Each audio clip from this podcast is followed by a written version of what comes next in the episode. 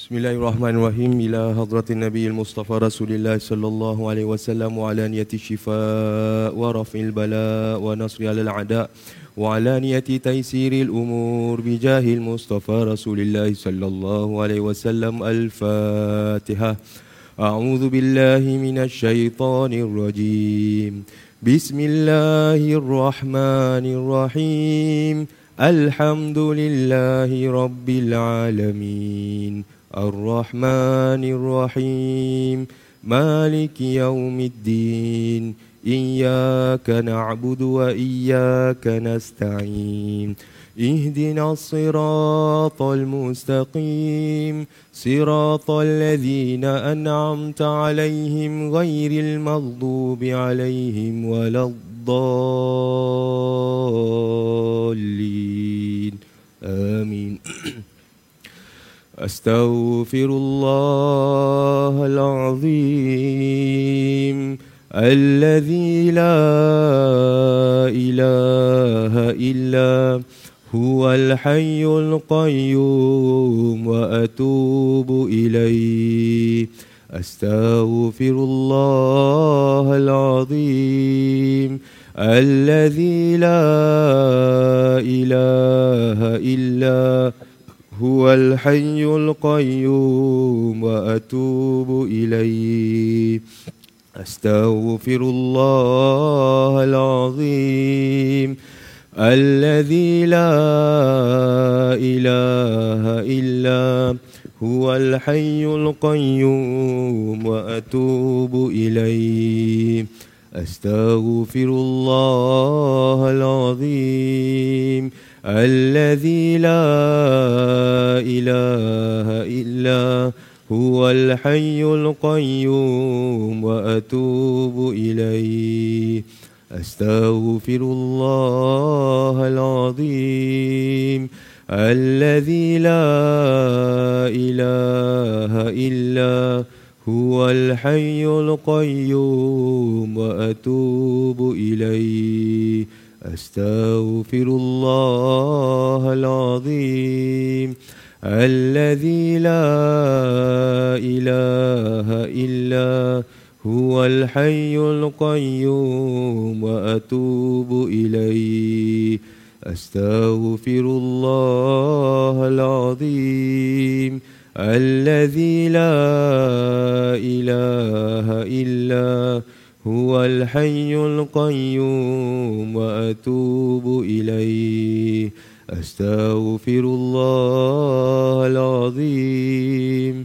الذي لا إله إلا هو الحي القيوم وأتوب إليه. أستغفر الله العظيم. الذي لا إله إلا هو الحي القيوم وأتوب إليه. لا إله إلا الله وحده لا شريك له له الملك وله الحمد يحيي ويميت. وهو على كل شيء قدير. لا إله إلا الله وحده لا شريك له. له الملك وله الحمد يحيي ويميت وهو على كل شيء قدير. لا إله إلا الله وحده لا شريك له. له الملك وله الحمد يحيي ويميت وهو على كل شيء قدير. ولا حول ولا قوة إلا بالله العلي العظيم. قال الله تبارك وتعالى في كتابه العزيز بعد أعوذ بالله من الشيطان الرجيم. بسم الله الرحمن الرحيم. إن الله وملائكته يصلون على النبي. يا أيها الذين آمنوا صلوا عليه وسلموا تسليما. اللهم صل على سيدنا محمد وعلى آله وأصحابه وسلم تسليما كثيرا. اللهم صل على سيدنا محمد وعلى آله وأصحابه وسلم تسليما كثيرا. اللهم صل على سيدنا محمد وعلى آله وأصحابه وسلم تسليما كثيرا. اللهم صل على سيدنا محمد وعلى آله وأصحابه وسلم تسليما كثيرا. اللهم صل على سيدنا محمد وعلى آله وأصحابه وسلم تسليما كثيرا. اللهم صل على سيدنا محمد وعلى آله وأصحابه وسلم تسليما كثيرا. اللهم صل على سيدنا محمد وعلى آله وأصحابه وسلم تسليما كثيرا. اللهم صل على سيدنا محمد وعلى آله وأصحابه وسلم تسليما كثيرا. اللهم صل على سيدنا محمد وعلى آله وأصحابه وسلم تسليما كثيرا. برحمتك يا أرحم الراحمين. قال رسول الله صلى الله عليه وسلم جددوا إيمانكم. قالوا كيف نجدد إيماننا يا رسول الله؟ قال صلى الله عليه وسلم بقول لا إله إلا الله. لا إله إلا الله محمد رسول الله صلى الله عليه وسلم كلمة الحق. عليها نحيا وعليها نموت ونبعث إن شاء الله من الآمنين. لا إله إلا الله لا إله إلا الله لا إله إلا الله محمد رسول الله لا إله إلا الله لا إله إلا الله. لا إله إلا الله محمد رسول الله لا إله إلا الله. لا إله إلا الله. لا إله إلا الله. محمد رسول الله لا إله إلا الله لا إله إلا الله لا إله إلا الله محمد رسول الله لا إله إلا الله لا إله إلا الله لا إله إلا الله محمد رسول الله لا إله إلا الله لا إله إلا الله. لا إله إلا الله محمد رسول الله. لا إله إلا الله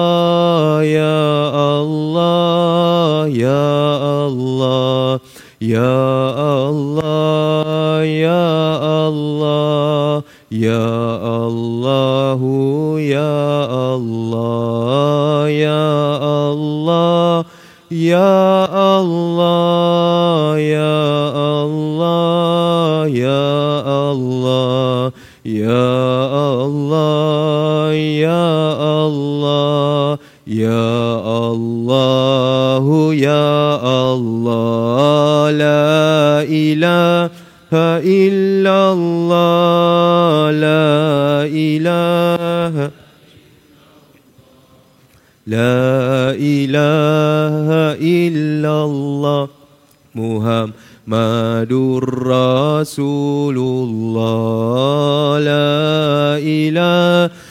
إلا الله لا إله إلا الله لا إله إلا الله محمد رسول الله صلى الله عليه وسلم كلمة الحق. عليها نحيا وعليها نموت ونبعث إن شاء الله من الآمنين. يا ذا الجلال والإكرام يا ذا الجلال والإكرام يا ذا الجلال والإكرام. أميتنا على دين الإسلام. لا إله إلا الله لا إله إلا الله لا إله إلا الله محمد رسول الله. يا ذا الجلال والإكرام.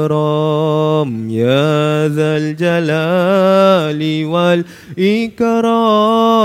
يا ذا الجلال والإكرام. أميتنا على دين الإسلام. لا إله إلا الله.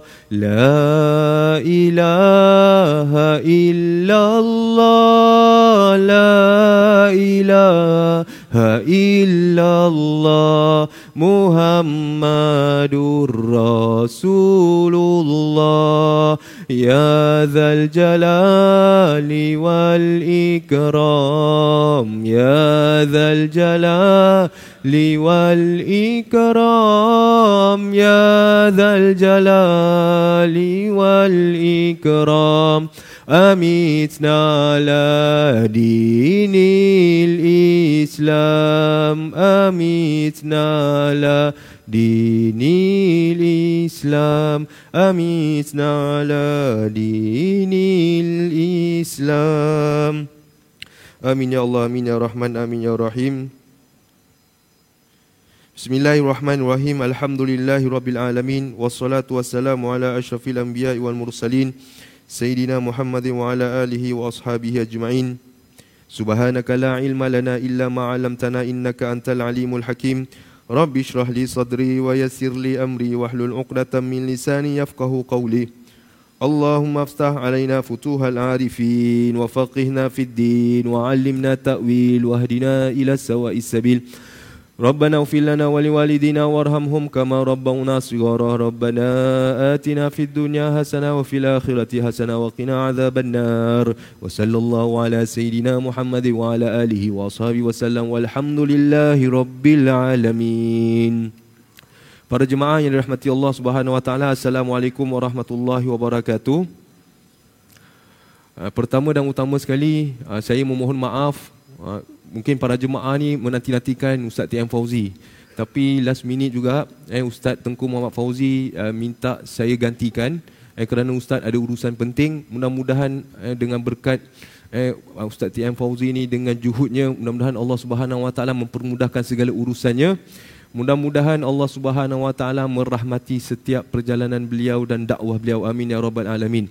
Jadi para jemaah yang dirahmati Allah, di sini ada permintaan daripada saudara kita untuk membacakan surah Al-Fatihah kepada uh, saudari ataupun puan Aisyah B binti Rahiman Shah yang menyambut hari lahirnya yang ke-75 tahun.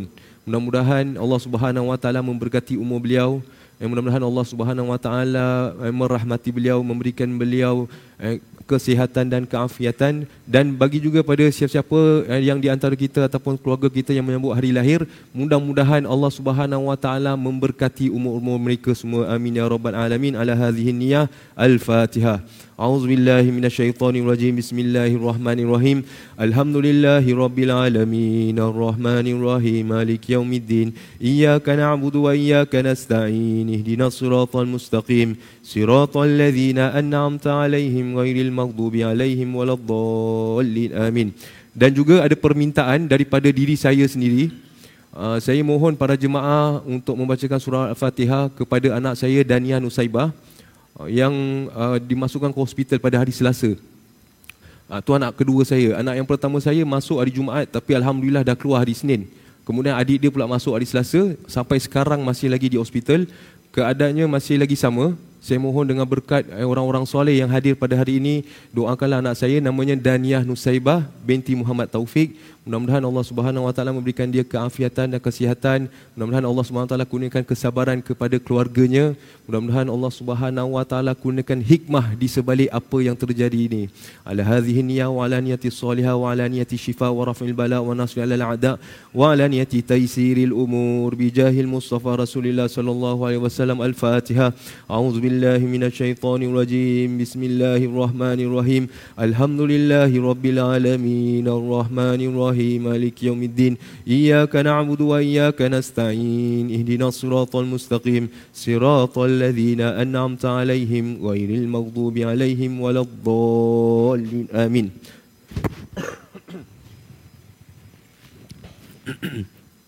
بسم الله الرحمن الرحيم الحمد لله والصلاة والسلام على أشرف الأنبياء والمرسلين سيدنا محمد وعلى آله وأصحابه أجمعين Qala mu'alif rahimahullah ta'ala wa nafa'ana Allah bi'ulumihi wa bikum amin. Kita sambung muka surat hikam yang ke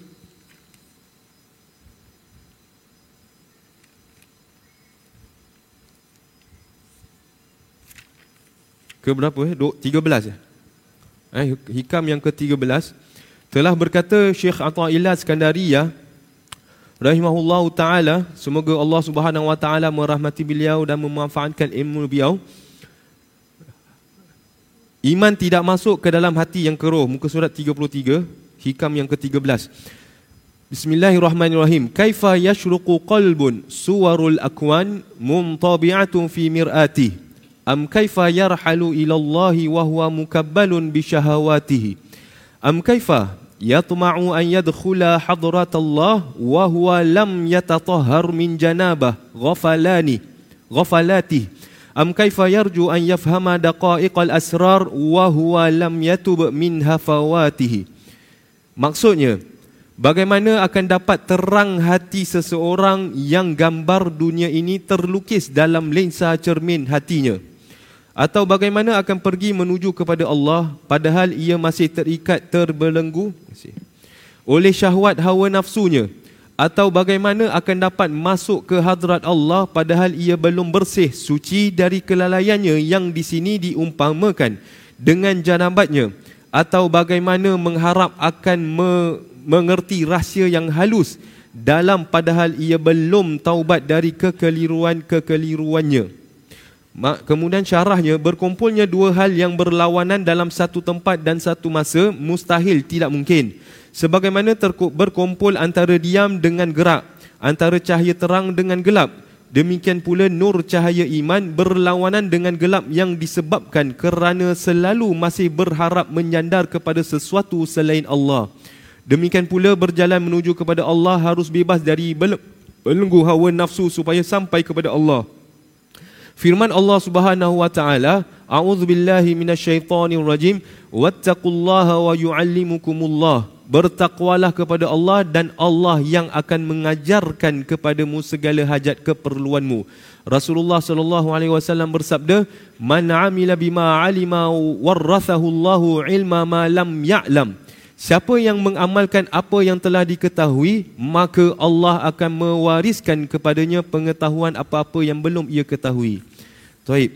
Maksud daripada sebelum kita maksudkan syarah yang dimaksud uh, yang di yang di eh, katakan Imam Athaillah Skandaria pada hikam yang ke-13 sebenarnya hikam yang ke-13 ni ada kait mengait dengan hikam sebelumnya hikam sebelumnya Imam Athaillah Skandaria berkata apa ma nafa'al qalba syai'un misla uzlatin yadkhulu biha midan fikra tiada sesuatu yang sangat berguna bagi hati jiwa sebagaimana menyendiri untuk masuk ke medan berfikir tafakur Taib. Sebelum kita masuk hikam pada hari ini, kita eh, imbas kembali ataupun kita recall balik apa yang dimasukkan hikam atau ilah Skandaria yang dimasukkan yang lepas.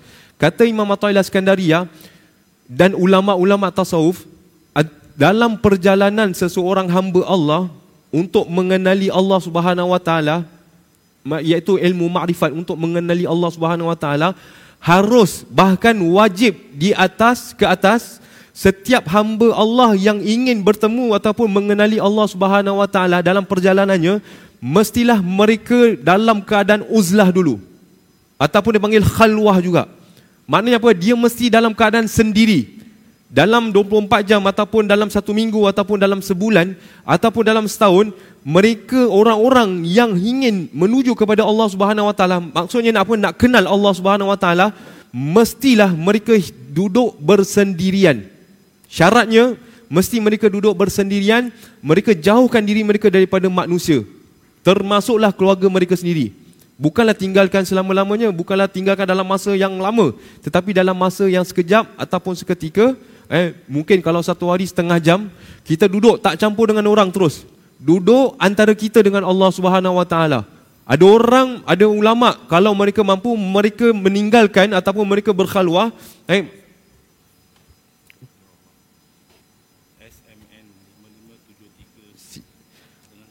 uh, uh, kereta number SMN 5573 C.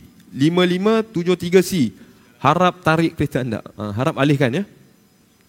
Terima kasih. 5573 C. Toib. Mana tadi? Uh. Toib. Jadi setiap manusia bila mereka dalam perjalanan untuk bertemu untuk maknanya mengenali Allah Subhanahu Wa Taala mereka mestilah ada perasaan ataupun pergi uzlah ataupun khalwah bersendirian. Jadi ulama-ulama kalau kita baca ulama-ulama dahulu eh imam-imam tasawuf, ulama-ulama tasawuf mereka banyak berhijrah. Dan mereka kerana kenapa mereka berhijrah? Bila bila mereka berhijrah, mereka tak akan kenal orang. Dan mereka akan ada kat tempat baru dan mereka akan menyendirikan diri mereka dengan seketika untuk mereka takarrub ataupun mengenali Allah Subhanahu Wa Taala dengan tafakur kepada Allah Subhanahu Wa Taala. Kalau kita hidup dalam Singapura ni, mungkin kita tak mampu. Eh, kalau kita kan kita hidup kita kena bekerja. Kadang-kadang kita punya leave pun satu satu tahun 15 hari tak cukup. Eh, kita nak khalwah pun tak sempat. Eh, khalwah tu maksudnya bukan eh, dalam istilah bahasa Melayu berkhalwat. Khalwah tu maksudnya bersendirian antara dia dengan Allah Subhanahu Wa Taala. Kalau khalwat maksudnya apa? Dia bersendirian. Tangkap khalwat maksudnya dia bersendirian dengan orang yang bukan eh, bukan yang eh, maknanya orang yang boleh dinikahi dengan perempuan luar. Itu maknanya khalwah. Jadi khalwah yang dimasukkan tasawuf ni adalah dia menyendirikan dirinya hanya semata-mata untuk dia bertafakur ataupun dia berzikir kepada Allah Subhanahu Wa Taala. Adapun kalau dalam Singapura, ulama-ulama kita dikasih keringanan. Apa keringanannya? Daripada kita nak berkhalwah, antara keringanannya kata ulama kita, untuk kita takarrub ataupun kita nak dekatkan diri kepada Allah Subhanahu Wa Taala daripada kita berkhalwah kalau kita tak mampu kata ulama kita diajarkan macam mana caranya? Dia kata apa kita mestilah buat satu amalan buat satu amalan ibadah yang ibadahnya hanya rahsia hanya kita dengan Allah saja. Orang lain tak tahu. Satu orang pun tak tahu. Termasuk isteri kita. Kalau malam kita solat tahajud kita solat tahajud ataupun kita solat qiyamul lail, isteri kita pun tak tahu kita solat qiyamul lail. Carilah satu ibadah yang satu orang pun tak tahu yang kita beribadah ni hanya semata-mata kerana Allah Subhanahu Wa Taala. Kita cari waktu ataupun masa ataupun satu ibadah yang kita suka, ibadah sunnah yang hanya semata-mata ibadah ni hanya aku dengan Allah saja, tak ada orang lain tahu. Tak ter, mah, mah, satu makhluk pun tak tahu. Ya Allah, aku buat ibadah ni hanya engkau dengan aku saja, Ya Allah. Engkau sahajalah yang tahu aku beribadah dengan engkau, Ya Allah. Satu ibadah. Sama ada kita solat ataupun kita sedekah. Kadang-kadang sedekah ni pun kita susah. Nak, nak, nak, nak apa nak ada sir maknanya apa antara kita dengan Allah sebab apa kadang-kadang kita sedekah ni kita bila kadang kita beramal ibadah ni kita suka beritahu kepada orang lagi-lagi dengan orang yang kita sayang dengan orang kita rapat kalau kita kalau kita sedekah dekat dalam dekat masjid 10 dolar, 1 dolar, kita tak payah bilang orang. Tapi ibadah yang besar besar nilainya di sisi Allah Subhanahu Wa Taala dan kita ikhlas hanya semata-mata kepada Allah dan kita tidak beritahu kepada satu orang pun. Kita kalau derma 50 eh, dolar, kita tak bilang isteri. Cuba kalau derma 500 dolar. Cuba kalau derma 1000 dolar. Kita mesti kita bilang isteri, isteri pun tanya mana you yang duit ni 500 dolar, 1000 dolar ni, mana pergi ni? Ah, you pergi kasih kasih siapa? Dia mesti tanya kan.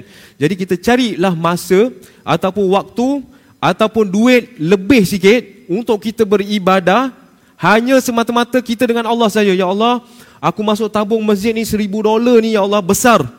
Kalau siapa yang eh, eh siapa yang rasa 1000 dolar nilainya besar, bila mereka sedekah dan mereka niat ya Allah aku sedekah ni hanya semata-mata kerana engkau ya Allah. Aku tak nak orang lain tahu pun. Termasuklah isteri aku anak-anak aku satu orang lain pun aku tak nak tahu. Orang yang orang yang menerima harta ni pun aku tidak ingin mereka tahu siapa yang sedekah.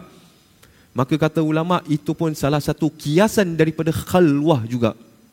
Maknanya apa? Kita bersendirian ambillah salah satu ibadah sunnah hanya semata-mata antara kita dengan Allah Subhanahu Wa Taala. Kalau kita zikir malam hari tuan-tuan Eh kalau kita minta kepada Allah Subhanahu Wa Taala kita berzikir, bila kita solat tahajud, kita masuk kat bilik sebelah, eh kita sembunyi-sembunyi lari daripada bilik. Kalau isteri kita tengah tidur, kita lari sembunyi-sembunyi masuk kat bilik sebelah, kita zikir, kita doa, ya Allah, aku tak nak ingin orang tahu pun ya Allah, aku sekarang ni nak solat tahajud. Ya Allah, aku nak solat tahajud ni antara kau tahu dan aku saja ya Allah. Kau tidur kalau isteri aku, fu, kita pun tiup isteri kita, fu. Oh, isteri kita pun tidurlah. Supaya eh kita nak beribadah hanya kita dengan Allah Subhanahu Wa Taala. Jadi bila sebab apa? Kadang-kadang bila kita solat tahajud pun, kadang-kadang kita manusia, kadang-kadang kita nak beritahu pada orang. Itu habis kita punya ikhlas kita. Jadi kalau boleh kita nak kita nak buat satu ibadah ni hanya semata-mata hanya kita dengan Allah Subhanahu Wa Taala itu dipanggil uzlah ataupun khalwah. Jadi kat sini ni Kata ulama ta, eh, Imam Hikam atau Ila Skandaria bila masuk hikam hari ini dia kata apa? Kaifa yashruqu qalbun suwarul akwan muntabi'atun fi mir'atihi. Dia kata apa?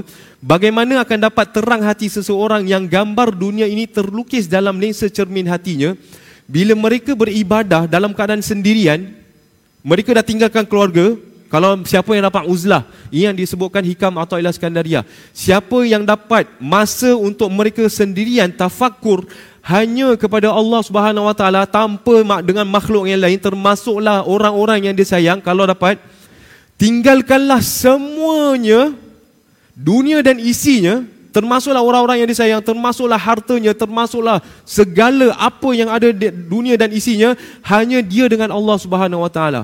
Dan bila dia duduk dalam sendirian bila seseorang hidup dalam sendirian bila dia uzlah bila dia duduk atas sejadah dan dia bertafakur kepada Allah Subhanahu wa taala dan dia berzikir, dia munajat kepada Allah Subhanahu wa taala dengan berzikir, Ya Allah, Ya Allah, Ya Allah, Ya Allah. Bila dia dalam keadaan berzikir, kata ulama tasawuf hikam atau ilah skandaria, bila kita berzikir ni, macam mana bila kita tengah berzikir, hati kita ni, bila kita berzikir, hati kita masih terkait kepada makhluk Allah Subhanahu Wa Taala sedangkan hati ini ibarat cermin.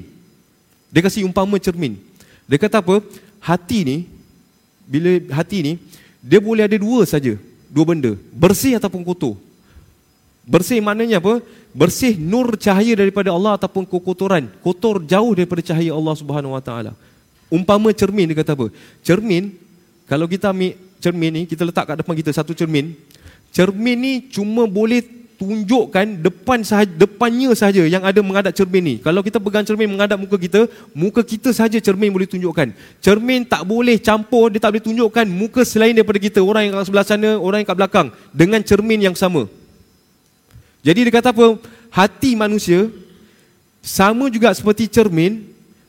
Dia cuma ada benda yang baik dan tak boleh ada yang kotor. Kalau kita berkhalwat ataupun kita beruzlah, dalam hati kita masih ada dalam keduniaan, maka cahaya Allah Subhanahu Wa Taala cahaya Allah Subhanahu Wa Taala tidak boleh masuk. Toib. Sekarang ni bila dia kata apa? Kaifa yashruqu qalbun? Sekarang dia, dia hikam atau ilah sekalian dia dia menceritakan tentang hati manusia. Bila disebut hati manusia, kita nak kenal dulu apa yang dimasukkan hati manusia. Baik. Sebelum kita masuk hati manusia, kita imbas balik. Apakah yang dinamakan dan siapakah dinamakan manusia? Bila kita sebut nama manusia, kita mesti tahu manusia itu apa? Bukan manusia tu dinamakan manusia tu dinamakan dengan namanya seseorang. Kalau macam nama saya Muhammad Taufik bin Muhammad Siddiq. Eh, saya ni manusia. Manusia siapakah engkau? Dia panggil nama saya Muhammad Taufik bin Muhammad Siddiq. Bukan. Yang dimasukkan ilmu tasawuf, manusia ni dia terdiri daripada roh, akal, jasad, eh, roh, akal, jasad dan hati. Dan hari ini dia nak berbual tentang hati manusia. Baik. Dan bila sebelum kita masuk hati manusia, kita nak berbual tentang akal juga. Hati dengan akal hari ini kita nak berbual dua perkara. Dan ini adalah dua perkara yang berbeza. Sebab apa tuan-tuan? Bila kita berbual pasal roh, kita berbual pasal akal dengan hati, bila kita dapat bezakan apa tu akal, apa tu roh, apa tu hati, maka kita boleh fahami apa yang dimasukkan Imam Athaillah Skandaria. Taib. Peranan hati manusia, hati ni, dia adalah suatu ciptaan Allah Subhanahu Wa Taala yang terdapat dalam diri manusia. Ada ulama kata apa? Dia terletak di sini. Sebab apa? Berdasarkan dengan hadis Nabi sallallahu alaihi wasallam eh, eh kata Nabi sallallahu alaihi wasallam ketahuilah segumpal darah tu ialah hati, terletaknya di sini. Dan ia bukanlah jantung yang dimasukkan Rasulullah sallallahu alaihi wasallam, tapi hati. Hati dalam ilmu tasawuf ini adalah maksudnya adalah suatu hasasiyah dia panggil. Perasaan.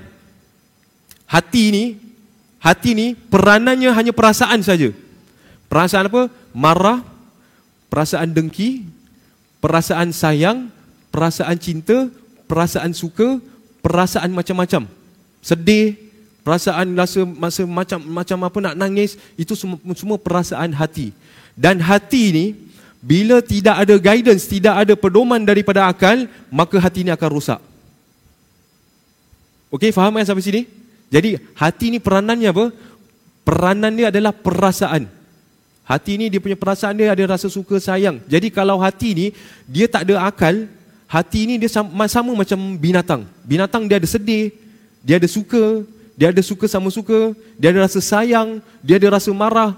Tapi mereka tak ada akal. Tapi kerana Allah Subhanahu Taala bezakan manusia dengan binatang, Allah kurniakan manusia akal. Jadi apa bezanya akal dengan hati? Bila manusia ni dia belajar ilmu, dia belajar tentang ilmu agama, dia belajar tentang ilmu akidah, ilmu fikih, ilmu tasawuf, dia belajar tentang ilmu-ilmu agama, dia dapat bezakan cinta yang sebenar yang ada dalam hati ni, lumrah fitrah manusia memang ada cinta. Tapi bila dia belajar ilmu, dia tahu cinta ni mestilah kita cinta hanya semata-mata kepada Allah Subhanahu Wa Taala. Kalau dia tak belajar ilmu agama, dia ada perasaan cinta, tapi cintanya boleh disalah ertikan. Cintanya dia boleh kepada orang yang sepatut tidak sepatutnya dicinta. Macam contoh, bezanya oh, manusia yang tak ada akal. Contoh, bila kita jalan satu tempat, bila kita jalan satu tempat, tiba-tiba kita bau wangian. Kita bau benda yang wangi. Hati kata apa? Eh, eh wanginya aku suka bau ni. Hati kata apa? Aku suka bau ni. Sebab apa? Bila suatu benda masuk ke dalam jawareh kita punya pacar indera, dia akan masuk ke dalam hati dulu. Perasaan sayang, perasaan tak suka. Kalau benda yang busuk bau, kita kata hati akan kata apa? Busuknya bau ni. Aku tak suka bau ni. Dia benci. Tapi ha, bila benda yang bau yang wangi masuk, cium, hati akan kata apa? Eh, eh bau ni sedapnya. Bau tapi hati ni dia tak tahu ni bau apa. Orang akal pula mainkan peranan. Manusia yang ada ilmu, dia akan terus kata ini bau macam minyak wangi ni. Eh, bukan. Ini macam bau, bau stangji.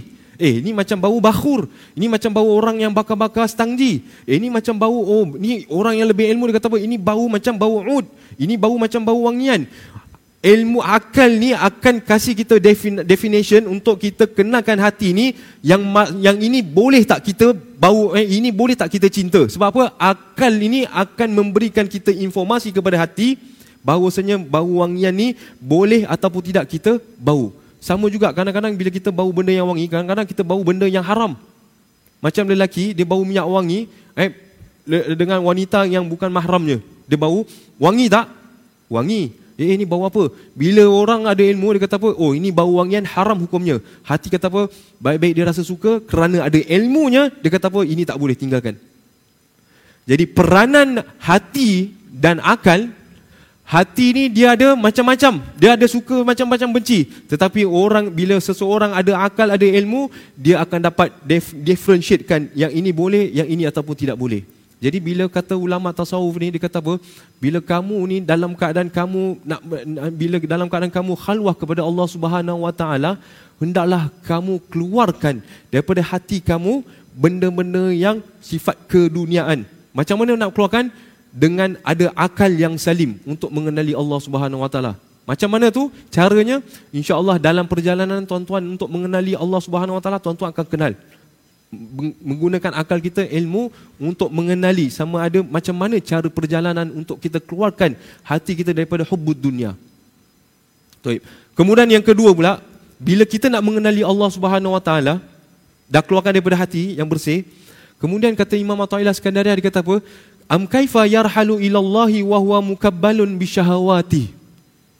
Bagaimana seseorang tu walaupun dia dah berkhalwah kepada Allah Subhanahu Wa Taala dah bersendirian untuk mengenali Allah Subhanahu Wa Taala tetapi hatinya ataupun dirinya terpaut dengan syahwat dengan hawa nafsu. Baik. Dengan hawa nafsu. Sekarang ni tuan-tuan, kalau kita ni diuji oleh Allah Subhanahu Wa Taala kalau kita digoda, contoh kalau kita digoda, bila kita digoda, contoh kita tengok wanita. Kita tengok wanita. Lepas tu kita tutup mata kita kan. Bila nampak wanita yang haram, yang bukan mahram kita, kita tengok haram hukumnya, kita tutup mata. Nak tengok lagi.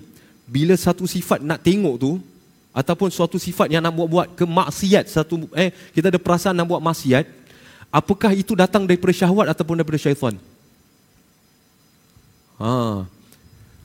Bila contoh, bila dalam bulan puasa, bulan Ramadan, kan, syaitan, kata Rasulullah SAW, iblis dan syaitan, para tenteranya semua dah kena ikat.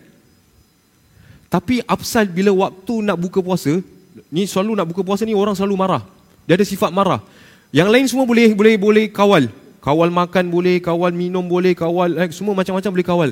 Tapi bila nak buka puasa ni, kadang-kadang bila time puasa, marah ni susah nak dikawal. Lagi-lagi kalau kita nak buka puasa, isteri tahu, Suami kalau nak buka puasa mesti ada sirap bandung. Nak makan mesti dengan nasi dengan sambal belacan. Kalau tak ada ni sebagai contoh. Kalau tak ada air sirap bandung marah dia. Marah bulan puasa tak sama dengan marah bukan bulan puasa. Betul tak? Kalau makanan yang kita suka, yang sepatutnya, yang kita expect, yang kita kita rasa isteri kita sepatutnya sediakan, barang tu tak ada, nak buka puasa ni, kalau tak ada dia boleh jadi marah. Boleh dia merajuk sampai satu bulan hari raya. Mungkin bukan jemaah mesti istighfar, mungkin jemaah lain. Dia punya marah dia, ni kawalan. Tapi bila kita marah dalam bulan Ramadan, kenapa? Kadang-kadang kita terfikir, eh isteri pun terfikir, eh eh ustaz kata kat masjid istighfar, bulan puasa syaitan kena ikat. Apa pasal bulan puasa suami aku dia boleh marah dia satu macam ni? Kenapa dia tak boleh kawal marah? Taib. Sekarang ni bila seseorang dia marah ataupun bila dia buat maksiat, dia ingin melakukan maksiat, datang godaan, godaan nak melakukan maksiat, yang mana mana satukah datang daripada arah iblis goda ataupun daripada arah syahwat, nafsu syahwat. Ah, ini yang kita akan belajar dalam ilmu tasawuf. Saya kasih dia punya dia punya apa namanya uh, pengenalan saja. Pengenalan eh, nanti insya-Allah kita akan go through lebih mendalam. Kalaulah datang daripada arah iblis, bila kita bila iblis datang, dia goda kita, kita ambil senjata untuk halau iblis, dia akan menjadi. Tapi kalau iblis datang goda, kita ambil senjata untuk kita eh, untuk bunuh hawa nafsu, maka dia tak akan berjalan. Sama juga bulan Ramadan yang datang hawa nafsu, kita ambil senjata untuk bunuh iblis, hawa nafsu tak akan bergerak. Bila iblis datang, iblis datang, dia goda kita macam mana caranya? Kalaulah iblis ni, dia kata apa? Contoh, bila dia nampak wanita yang bukan mahram ni, eh, dia nampak lelaki kalau nampak wanita bukan mahram ni, apa dia punya? Dia akan rasa dia nak memiliki wanita tu, nak tidur dengan wanita tu. Tapi dalam hati kita bila ada beriman, akal kita beriman, dia akan kata apa? Astaghfirullahalazim, tak boleh. Ini haram ni, nak berzina, hukumnya haram. Syaitan akan usik lagi. Dia kata apa? Okeylah, kalau kau rasa kau tak boleh berzina dengan dia, kau pergilah dekat-dekat dengan dia. Pegang tangan pun tak apa. Tak boleh, hukumnya haram. Ilmu ada. Iman ada. Hati dalam ada iman. Dia kata tak boleh, pegang pun haram. Okeylah, syaitan kata apa? Kalau tak boleh pegang, kau pergi dekat dia, kau baru je minyak wanginya. Tak boleh, haram juga. Iblis eh, ini akal kata tak boleh. Okey, tak apa. Kalau kau tak nak, kalau kau takut berzina dengan dia, kau cakaplah hai dengan dia ataupun kau ambil nombor telefon. Peranan iblis kalau tak dapat dosa besar, buat dosa yang sederhana. Sederhana tak boleh buat dosa kecil. Tak boleh buat kecil asalkan dia buat dosa. Sebab apa? Daripada dosa kecil dia akan buat dosa yang besar. Itu peranan iblis. Tapi kalau hawa nafsu, dia kalau tak dapat benda tu dia nak nak juga. Kalau tak dapat sirap bandung, dia nak sirap bandung, dia nak bandung, nak nak juga. Kalau tak nak boleh mengamuk. Orang Melayu dia ikut hawa nafsu banyak. Apa apa dia punya dia punya buktinya? Kalau dia dah marah orang orang Melayu kalau dah marah, marah bergaduh, mengamuk, dia kata apa? Jangan kau panggil aku man kalau aku tak dapat rimbat muka dia.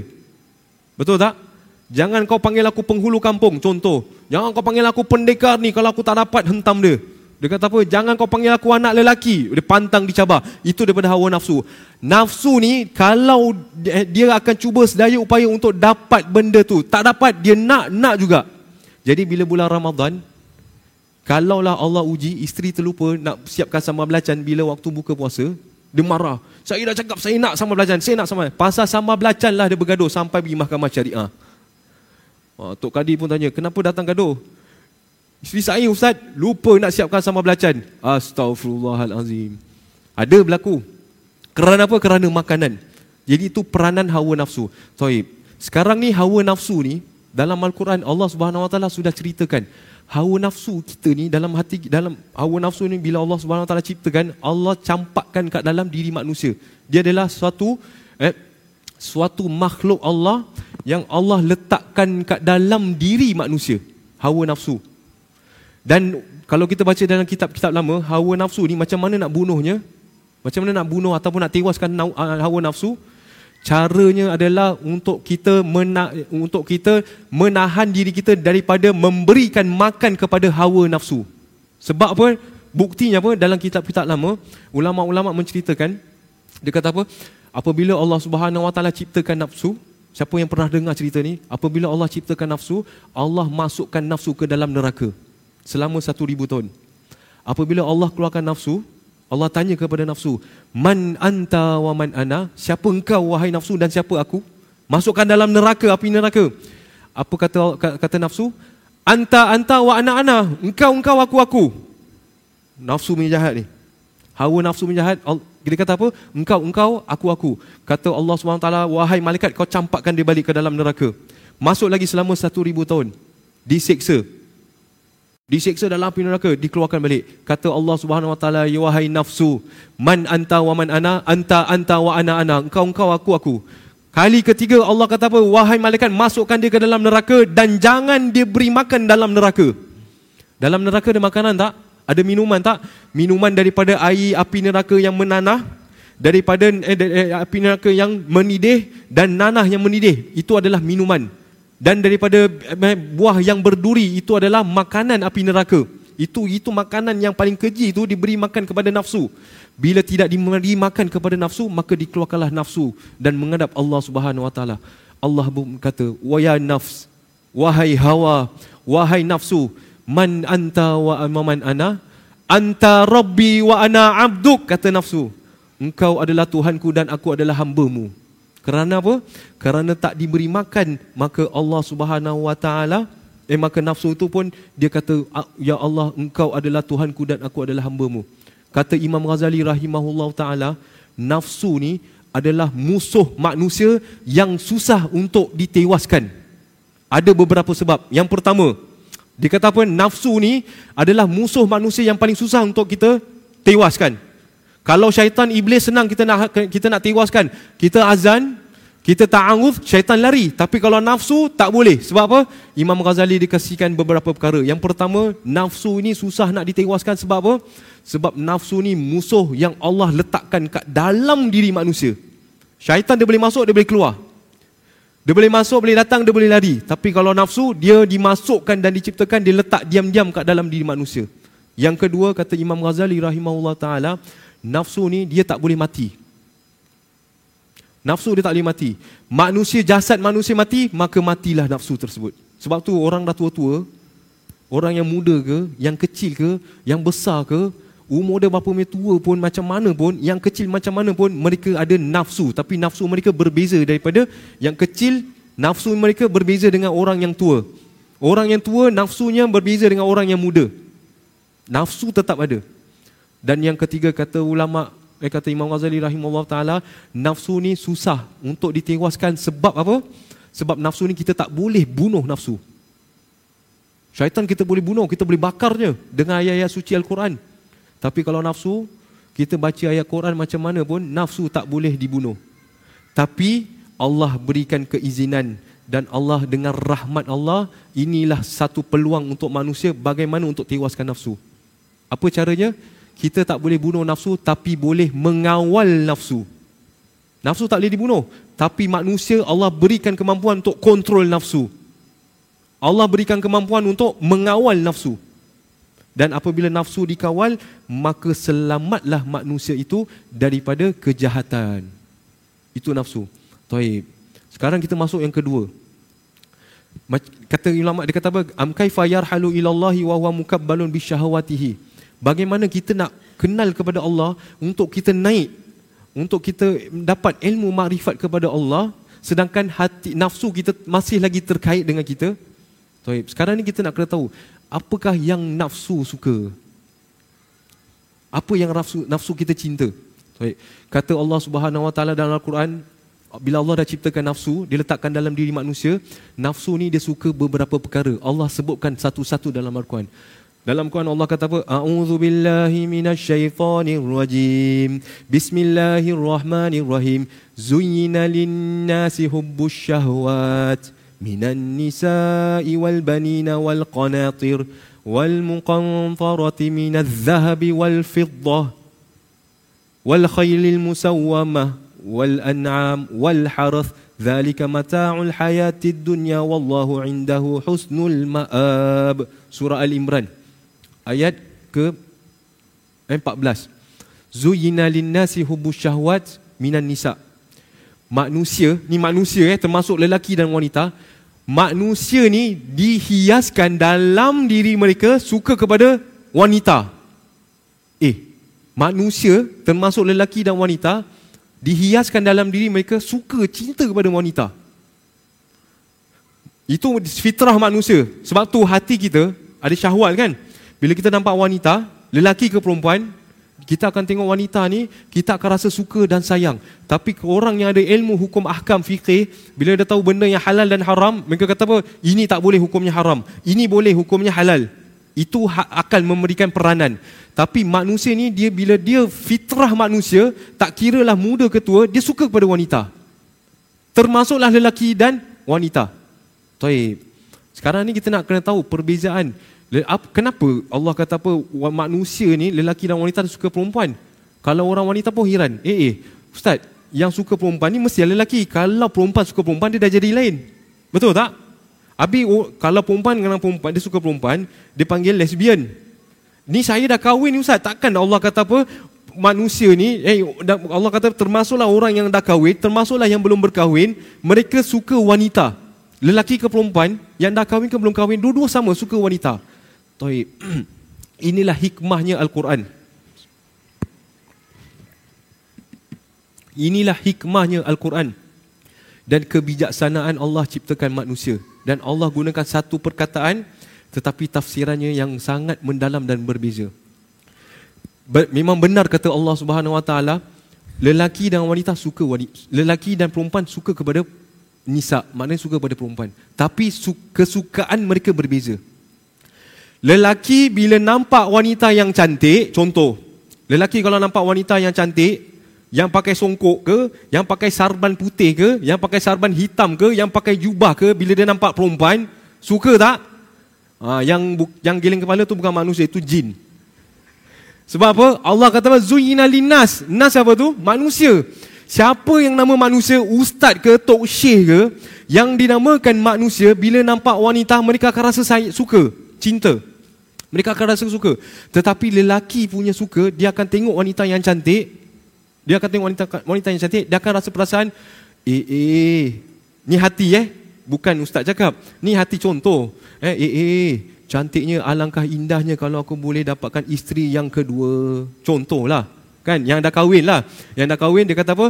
Alangkah indah kalau isteri aku ni yang kedua. Kemudian dia pun terbayang alangkah indahnya kalaulah balik isteri ku pun tanya yang pertama yang bang bang abang nak kahwin lagi tak bang? Oh contohlah dia pun terbayang sampai situ. Lelaki ni dia punya syahwatnya dia suka kepada wanita. Ni contoh eh syahwat nafsu manusia. Dia suka wanita untuk memiliki wanita tersebut. Itu sifat lelaki dan lelaki ni dia suka benda yang cantik. Fitrah lelaki dia suka benda yang cantik. Dia tak kisah dirinya tak cantik. Sebab tu kalau kita pergi pergi keluar jalan-jalan pergi shopping center ke kita keluar dengan suami isteri, selalunya suami dia pakai selekeh. Melainkan kalau isterinya membebel. Yang isterinya suka cantik. Sebab apa? Sebab lelaki ni dia tak kisah dirinya tak cantik dan dia ambil berat yang dia memiliki benda yang cantik. Dia tak kisah kalau dia tak handsome. Dia tak kisah kalau dia tak cantik, dia tak kisah kalau pakaian selekeh. Tapi yang penting istrinya yang dia miliki itu cantik. Betul tak? Ha, para jemaah wanita semua lelaki ganggu. Dia suka wanita yang cantik sebab itu fitrah manusia lelaki. Dia suka memiliki benda yang cantik dan dia tak kisah dirinya cantik. Tapi kenapa Allah kata zuina linnas manusia ni dan wanita juga dia suka pada wanita. Wanita bila nampak wanita yang cantik, apa kata wanita? Ya Allah, alangkah indahnya kalaulah aku cantik seperti wanita tersebut. Pakaiannya cantik. Lipstiknya cantik. Make, eh, make upnya cantik. Apa bulu-bulu mata ni semua cantik. Eh, bulu keningnya cantik. Ya, eh, apa dia beli brand tu eh? Ni dia beli brand lipstick ni brand apa ni? Dia akan apa? Aku nak beli brand macam dia. Aku nak jadi cantik seperti dia.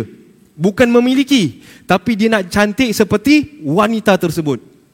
Itu fitrah wanita. Sebab tu hikmahnya Allah Subhanahu taala ciptakan bidadari bukan bidadara. Lelaki kalau masuk syurga, dia dapat apa? Bidadari. Kalau dia buat suatu amal soleh, dia dapat 70 bidadari. Lelaki bila nampak ustaz 70 bidadari ustaz menggigil badan dia. Menggigit 70 bidadari Ustaz. Dia tak terbayang macam mana 70 bidadari. Kalau kita cakap dengan wanita eh, Ada tak bidadara 70 Wanita kata apa? Ih tak nak lah bidadara. Bidadara maknanya lelak, Bidadara bi, tak, dia, no, dia bukan Dia tak ada pun bidadara. Tapi kalau kita sebut kepada wanita Ada dapat bidadari Ataupun bidadara seperti lelaki Dia kata tak nak lah Sebab apa? Ini ah, hikmah Allah ciptakan manusia. Lelaki ni dia suka memiliki. Wanita apa kata Rasulullah SAW bila wanita masuk syurga dia tak ada, dia bukan ada bidadara. Memang tak ada bidadara pun. Itu cuma dalam bahasa Melayu je. Dan wanita tak akan dapat bidadari seperti lelaki dapat. Apa wanita dapat? Dia akan jadi penghulu bidadari. Maknanya apa penghulu? Dia akan jadi bidadari ni kat dalam syurga adalah eh, suatu makhluk yang paling cantik. Paling cantik. Dan wanita yang soleha dia akan jadi penghulu bidadari. Apa maksud penghulu? Penghulu maknanya dia akan jadi ketua bidadari dan kalau ke, kalau seseorang menjadi ketua bidadari itu maka maksudnya adalah mereka itu yang bidak ketua itu adalah yang paling tercantik antara semua bidadari. Yang kita dapat 70 tu bidadari itu taklah secantik dan sebanding dengan bidadari isteri kita yang menjadi penghulunya. Sebab tu wanita bila dia nampak wanita yang lain yang cantik, dia suka tak? Dia suka. Tapi dia nak jadi seperti wanita tu. Pakaiannya, tudungnya. Sebab tu kita tengok ibu-ibu, eh banyak kalau kita cek dia pakai tudung apa? Tudung Nilofa, contohlah. Kan sebab apa? Dia nak cantik seperti orang tu. Eh ini tudung Ha, kalau cuba dia kata ni tubung eh, tudung buatan Masjid India. Tak apalah ustaz ni siapa Masjid India ni? Eh tak ada orang. Ni ada brand nama orang, dia nak cantik seperti orang tu sebab apa? Orang tu pakai cantik. Sebab apa? Itulah fitrah yang Allah taala ciptakan kepada manusia. Lelaki dia suka memiliki dan wanita tidak eh dia, wanita suka jadi seperti itu. Sebab tu yang pertama Allah kata apa? Zuyina linnasi hubbus syahwat minan nisa. Hawa nafsu manusia dia suka kepada kejahatan. Eh dia suka maaf dia suka kepada wanita. Tapi kalau suka pada wanita boleh tak jadi cara halal? Boleh. Yang lelaki bila nampak wanita yang cantik dia nak memiliki wanita tu jangan berzina. Itu benda yang haram. Tapi buat benda yang baik iaitu berkahwin ataupun bernikah. Yang wanita untuk jadi yang cantik seperti wanita tu, jadilah cantik seperti wanita itu untuk hanya kepada suami bukan kepada publik ataupun kepada masyarakat ataupun kepada umum. Kalaulah dia untuk cantikkan dirinya hanya untuk suami, maka dia dapat pahala dan kecantikannya samalah seperti yang dia inginkan. Itu baru satu zuina linnasi hubbus syahwat minan nisa. Kalau kita ceritakan wal banin wal qanatir wal muqantarati minal fiddati eh minal zahabi wal fiddati eh, itu eh, wal khailil musawwama wal harth ah, memang tak habislah sampai besok pagi. Jadi insya-Allah eh saya kira kita berhenti sampai sini saja. Apa yang kita khulasakan pada hari ini adalah bila seseorang tu dia nak sendirian daripada eh, nak bersendirian untuk iaitu dia uzlah kepada Allah Subhanahu Wa Taala tinggalkanlah dunia dan isinya syahwatnya dia tinggalkan hatinya yang suka kepada dunia dia tinggalkan. Hanya eh, yang boleh tinggalkan apa? Ak, yang dia boleh ingatkan akal dia yang dapat bezakan sama ada dia boleh tinggalkan nafsunya ataupun hatinya kepada dunia. Akalnya yang boleh yang boleh tentukan. Sebab apa? Akal perlukan ilmu untuk tinggalkan dunia dan isinya. Oh, jadi insyaallah eh, sambungan yang selepas hikam ni am kaifa yatma'u an yadkhula hadratullah ni insyaallah minggu hadapan ustaz Tian Fauzi akan ambil semula dan insyaallah ustaz Tian Fauzi akan sambung eh kembali insyaallah walhamdulillahi rabbil alamin jadi para jemaah yang dirahmati Allah Subhanahu wa taala kalaulah sekiranya para jemaah eh solat qiyamul lail ataupun solat malam doakanlah anak saya eh saya yakin orang-orang yang datang pada hari ini adalah orang-orang yang soleh Eh, orang-orang yang istiqomah selalu datang majlis-majlis ilmu. Ini adalah orang-orang ahli syurga insya-Allah. Eh doakanlah anak saya, nama anak saya Danian Usaibah. Eh, mudah-mudahan Allah Subhanahu Wa Taala berikan dia keafiatan. Eh, kalau ada anak siapa-siapa yang anaknya sakit ataupun saudara mara yang sakit, mudah-mudahan Allah Subhanahu Wa Taala memberikan kekuatan dan kesabaran ke atas ahli keluarganya. Mudah-mudahan Allah Subhanahu Wa Taala memberikan kesembuhan dan keafiatan. Eh, Al-hadhihi kita tutup majlis kita dengan membaca surah Al-Fatihah. أعوذ بالله من الشيطان الرجيم. بسم الله الرحمن الرحيم. الحمد لله رب العالمين. الرحمن الرحيم. مالك يوم الدين. إياك نعبد وإياك نستعين. اهدنا الصراط المستقيم. صراط الذين أنعمت عليهم غير المغضوب عليهم ولا الضالين. آمين. ربنا تقبل منا دعاءنا وصلاتنا وقراءتنا وتعلمنا ودراستنا. إنك أنت السميع العليم. وأتوب علينا يا الله. إنك أنت التواب الرحيم. سبحان ربك رب العزة عما يصفون. يصفون وسلام على المرسلين والحمد لله رب العالمين. والسلام عليكم ورحمة الله وبركاته.